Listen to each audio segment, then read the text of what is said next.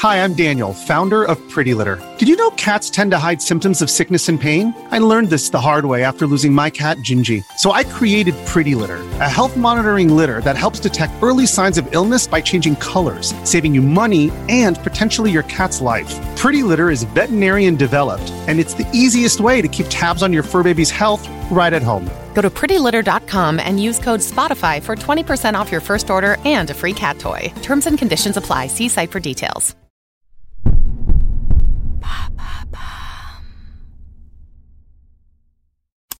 Jonathan Daval, L'homme au double visage, épisode 1.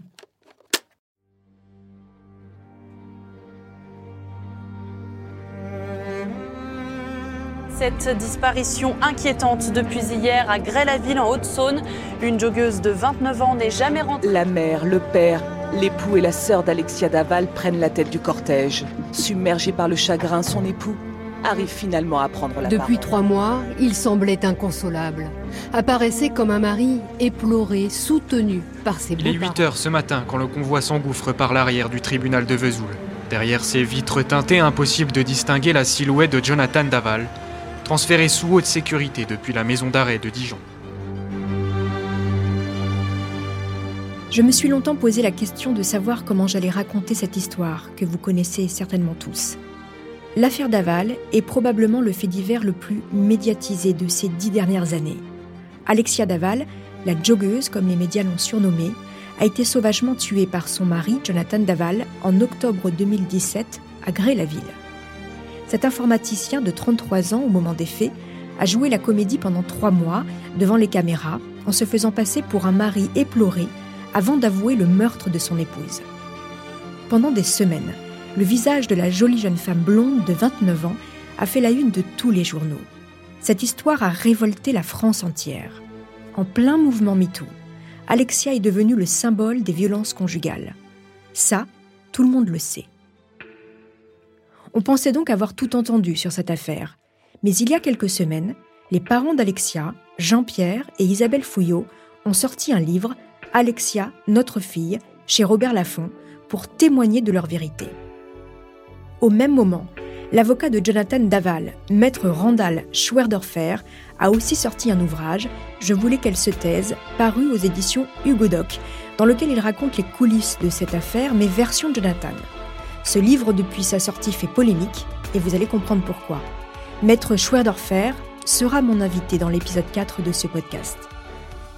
En me plongeant dans le dossier judiciaire et dans la lecture de ces deux livres, au scénario radicalement opposé, j'ai découvert de nouveaux éléments, des détails que je vais vous raconter. Vous écoutez Homicide, je suis Caroline Nogueras.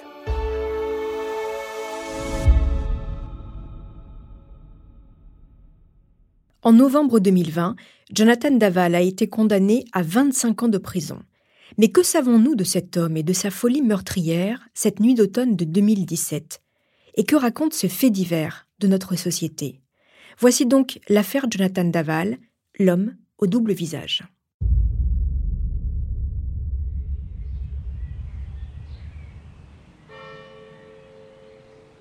« 28 octobre 2017. C'est un samedi d'automne paisible à Grès, une petite commune calme de 6000 habitants en Haute-Saône, entre Besançon et Vesoul. Ici, tout le monde se connaît, au moins de vue. Un samedi normal, si ce n'est ce jeune homme éploré qui se présente à midi 15 à la gendarmerie.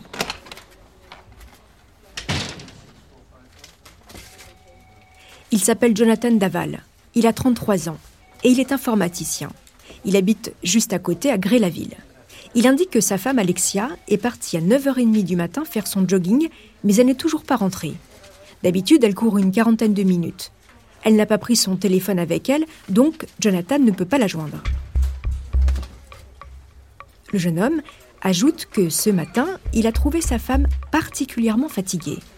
Alors il a tenté de la décourager de partir, mais elle a insisté. C'est pour cela qu'il est si inquiet. Jonathan a déjà alerté toute sa famille. D'abord sa mère, chez qui il est passé prendre un café, puis son beau-père, Jean-Pierre Fouillot, à son travail. Jean-Pierre tient avec son épouse Isabelle la brasserie PMU La Terrasse à Grès-la-Ville. Puis, il s'est rendu dans leur maison pour aller voir Isabelle, qui ne travaille pas aujourd'hui. Tous ont été très étonnés de l'inquiétude de Jonathan et ont même tenté de le rassurer. Stéphanie, la grande sœur d'Alexia, en week-end chez ses parents avec son mari Grégory Gay, lui a d'ailleurs montré le texto de sa petite sœur, reçu le matin même, pour lui dire qu'elle partait courir et qu'elle passerait la voir juste après. Mais rien à faire. Jonathan est totalement paniqué. Alors son beau-frère, Grégory, l'a emmené en voiture sur le trajet qu'aurait pu emprunter Alexia, puis à l'hôpital, le plus proche, pour s'assurer que la jeune femme n'y était pas. Ensuite, ils sont retournés chez Alexia et Jonathan pour vérifier qu'elle n'était pas rentrée, et Grégory a fini par le déposer à la gendarmerie. Aux enquêteurs, Jonathan raconte que sa femme suit un traitement contre l'infertilité. Le couple a de grandes difficultés pour concevoir un enfant. Et d'ailleurs, depuis qu'elle prend des médicaments, il ne la reconnaît plus. Elle a des pertes de mémoire et elle a parfois un comportement dépressif. Les enquêteurs prennent la disparition de la jeune femme très au sérieux et en informent le procureur. Immédiatement, une enquête pour disparition inquiétante est ouverte. Il n'y a pas une minute à perdre. Il faut dire que ce n'est pas la première fois qu'une joggeuse disparaît. Dans le village, l'information se répand comme une traînée de poudre.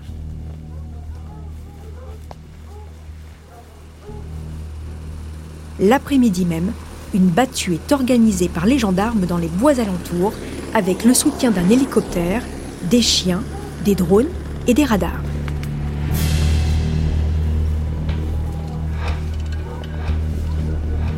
Aux côtés des parents d'Alexia, Isabelle et Jean-Pierre, de sa sœur Stéphanie et de son beau-frère Grégory, une centaine de bénévoles se joint immédiatement aux recherches des habitants de Gré et des villages du coin. En vain, la jeune femme reste introuvable. En parallèle de ces recherches, une perquisition est organisée au domicile des Daval. Le couple habite un pavillon rue de Sonjour à Gré-la-Ville, juste à côté de chez Isabelle et Jean-Pierre. La maison appartenait à la grand-mère d'Alexia et le couple l'a rachetée il y a un an. À l'intérieur, rien de spécial si ce n'est le téléphone portable de la jeune femme sur le comptoir de la cuisine. Il y a bien le message d'Alexia envoyé à sa sœur le matin même et trois messages de Jonathan. À 10h37, il envoie. Je vais passer par le boulot récupérer l'imprimante pour notre voisin. Ne m'attends pas pour la douche. Puis à 10h42. Toujours en train de courir? Je vais au verre vider les cadavres que tu bois. Lol, bisous. À tout à l'heure, je t'aime. Et à 11h04. Tu es rentré? Je vais arriver. À 18h, les gendarmes décident d'entendre à nouveau Jonathan. Ils veulent plus de détails. Chose étonnante, les gendarmes constatent que le jeune homme présente des marques de griffures sur ses mains et sur son cou et une morsure sur le bras droit. Mais il n'a pas l'air de les cacher. Oui, c'est vrai, avoue-t-il. Dans son couple, ça n'allait pas fort ces derniers temps et ils parlent à nouveau de leurs problèmes pour avoir un enfant et des fortes tensions que cela engendrait. Voici ce qu'ils déclarent. Elle me tapait. Elle me donnait des claques. Elle me pinçait lorsque je voulais l'amener au lit lorsqu'elle s'endormait sur le canapé. D'ailleurs, depuis quelques jours, elle redevenait violente en prenant de nouveau ce traitement. Elle délirait allant même jusqu'à dire que c'est moi qui la droguée. Vous n'avez pas remarqué quelque chose d'étrange dans la déclaration de Daval? Il parle de sa femme à l'imparfait, ce qui étonne les gendarmes. Entre les griffures et cette manière de raconter sa vie avec Alexia, les enquêteurs trouvent le comportement de Jonathan très étrange. Le jeune homme raconte ensuite que la veille, avec sa femme, ils ont dîné chez ses beaux-parents. Il y avait la sœur d'Alexia, Stéphanie, son mari, Grégory, et leur fils de deux ans. Ils ont fait une soirée raclette, puis Alexia et Jonathan sont rentrés chez eux, mais une dispute a éclaté car Alexia voulait un rapport sexuel. Jonathan livre aussi qu'il a des problèmes d'érection et qu'il était régulièrement humilié par sa femme. Et il ajoute même qu'il serait un homme battu. Mais lui l'assure, il n'a jamais levé la main sur Alexia. Hey, it's Kaylee Cuoco for Priceline. Ready to go to your happy place for a happy price? Well, why didn't you say so? Just download the Priceline app right now and save up to 60% on hotels. So, whether it's Cousin Kevin's Kazoo concert in Kansas City, go Kevin, or Becky's Bachelorette Bash in Bermuda, you never have to miss a trip ever again. So, download the Priceline app today. Your savings are waiting. Go to your happy place for a happy price. Go to your happy price, Priceline. À 20h, les gendarmes laissent enfin repartir le jeune homme chez lui. Sa maison s'est transformée en QG. La famille d'Alexia, celle de Jonathan, des amis proches, tous se sont réunis pour se soutenir. Jonathan semble sonner, dans un état second. Ce soir-là, certains se demandent pourquoi les gendarmes l'ont déjà entendu deux fois au lieu de se concentrer sur la recherche de celui qui a enlevé Alexia. Car à ce stade, c'est l'hypothèse que tous envisagent. Les proches d'Alexia et Jonathan sont également entendus. Tous décrivent un couple solide et heureux en dépit de ses problèmes pour concevoir un enfant. Alexia n'a jamais imaginé quitter Jonathan. Les parents d'Alexia, sa sœur, son beau-frère, louent les qualités du jeune homme, toujours aux petits soins pour sa femme, ne s'adressant à elle qu'avec des petits mots tendres. Il est aussi très attentionné avec ses beaux-parents, chez qui il a d'ailleurs vécu pendant un an durant les travaux de leur maison. En somme, c'est le gendre idéal. Le lendemain, le dimanche, la disparition d'Alexia fait la une de tous les journaux. Une nouvelle battue est organisée par les gendarmes. Malgré le froid et la pluie, plus de 200 bénévoles ont répondu présents et des journalistes de la France entière couvrent l'événement. À Gré-la-Ville, on s'inquiète et on craint le crime d'un rôdeur. Malgré l'importante mobilisation, la jeune femme reste introuvable. Isabelle Fouillot, la mère d'Alexia, envahie par l'angoisse, fait une première déclaration devant la caméra du journal télévisé de France 2. Si quelqu'un a des nouvelles, qu'il me fasse savoir au plus vite qu'ils alertent la gendarmerie parce que on voudrait que ça aille vite. On trouve le temps très très long. J'espère qu'elle est en vie. Faites-nous la revenir, s'il vous plaît. Merci. Des recherches avec des plongeurs, un hélicoptère et un maître chien ont été effectuées sans succès. Et la jeune femme, partie sans téléphone, n'a pu être géolocalisée.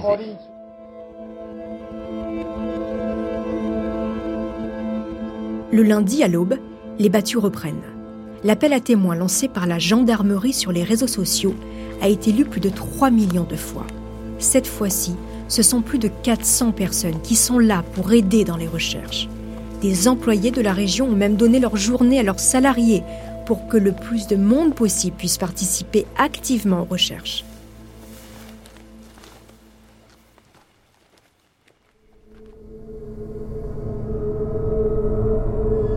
En début d'après-midi, dans le bois de Vèvre, à 5 km du domicile des Daval, des élèves gendarmes font une macabre découverte.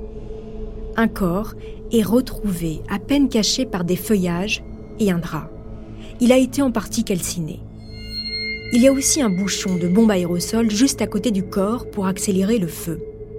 Dans la foulée, le procureur de Vesoul, Emmanuel Lepic, donne une conférence de presse, mais il se refuse à prononcer le prénom d'Alexia.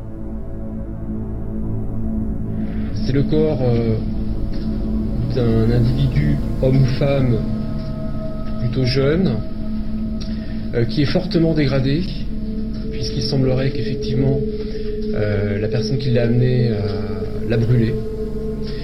Et donc c'est la raison pour laquelle j'ai ouvert désormais une enquête pour assassinat.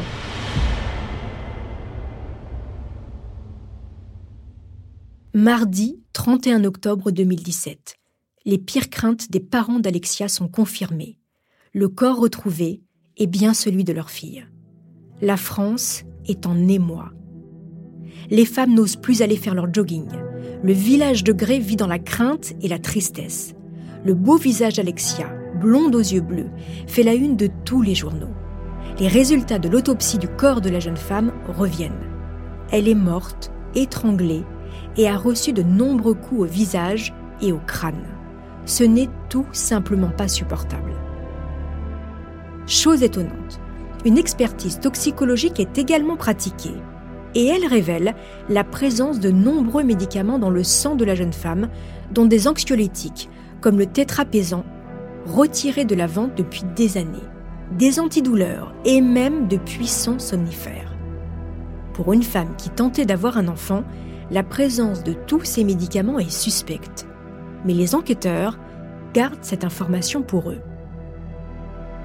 En hommage à la jolie joggeuse, des courses à pied sont organisées à Gré-la-Ville, à Paris et un peu partout en France.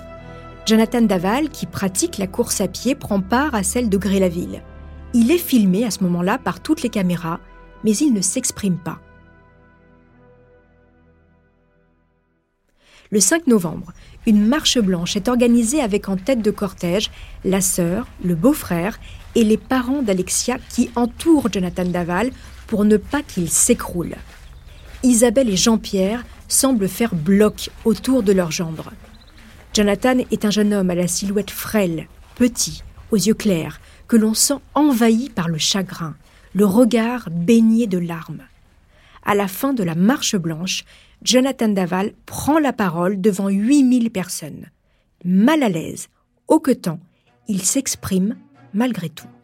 Mon épouse et moi partageons la même soif de liberté à travers nos activités sportives. Alexia aime nager et courir, passion qui nous réunissait, tant dans l'effort que dans l'épanouissement de notre couple. Elle était ma première supportrice, mon oxygène, puis c'est au tour de la mère d'Alexia, Isabelle. Elle exhorte les femmes à continuer à courir, nager et s'entraîner. C'est ce que sa fille aurait voulu, conclut-elle. Alors que le village de Gré pleure la disparition de la jeune femme, du côté de l'enquête, rien. Enfin, c'est ce que pense la famille d'Alexia. En réalité, dans la plus grande discrétion, les gendarmes progressent, persuadés que le coupable n'est pas loin. Ils ont accumulé de nombreuses preuves et ils sont persuadés de connaître l'identité du coupable. Jonathan Daval, le mari si inconsolable. Trois mois après la mort d'Alexia, les enquêteurs ne vont pas tarder à sonner à sa porte. Alors qui est réellement Jonathan Daval? Quel couple formait-il avec Alexia? Derrière les murs de leur pavillon, que se passait-il réellement?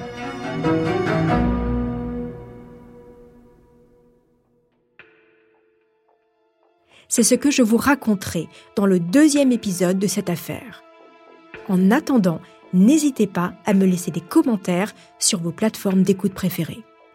Une petite précision, les quatre épisodes de Homicide sont disponibles en avant-première pour les abonnés à la chaîne Bababam Plus sur Apple Podcast.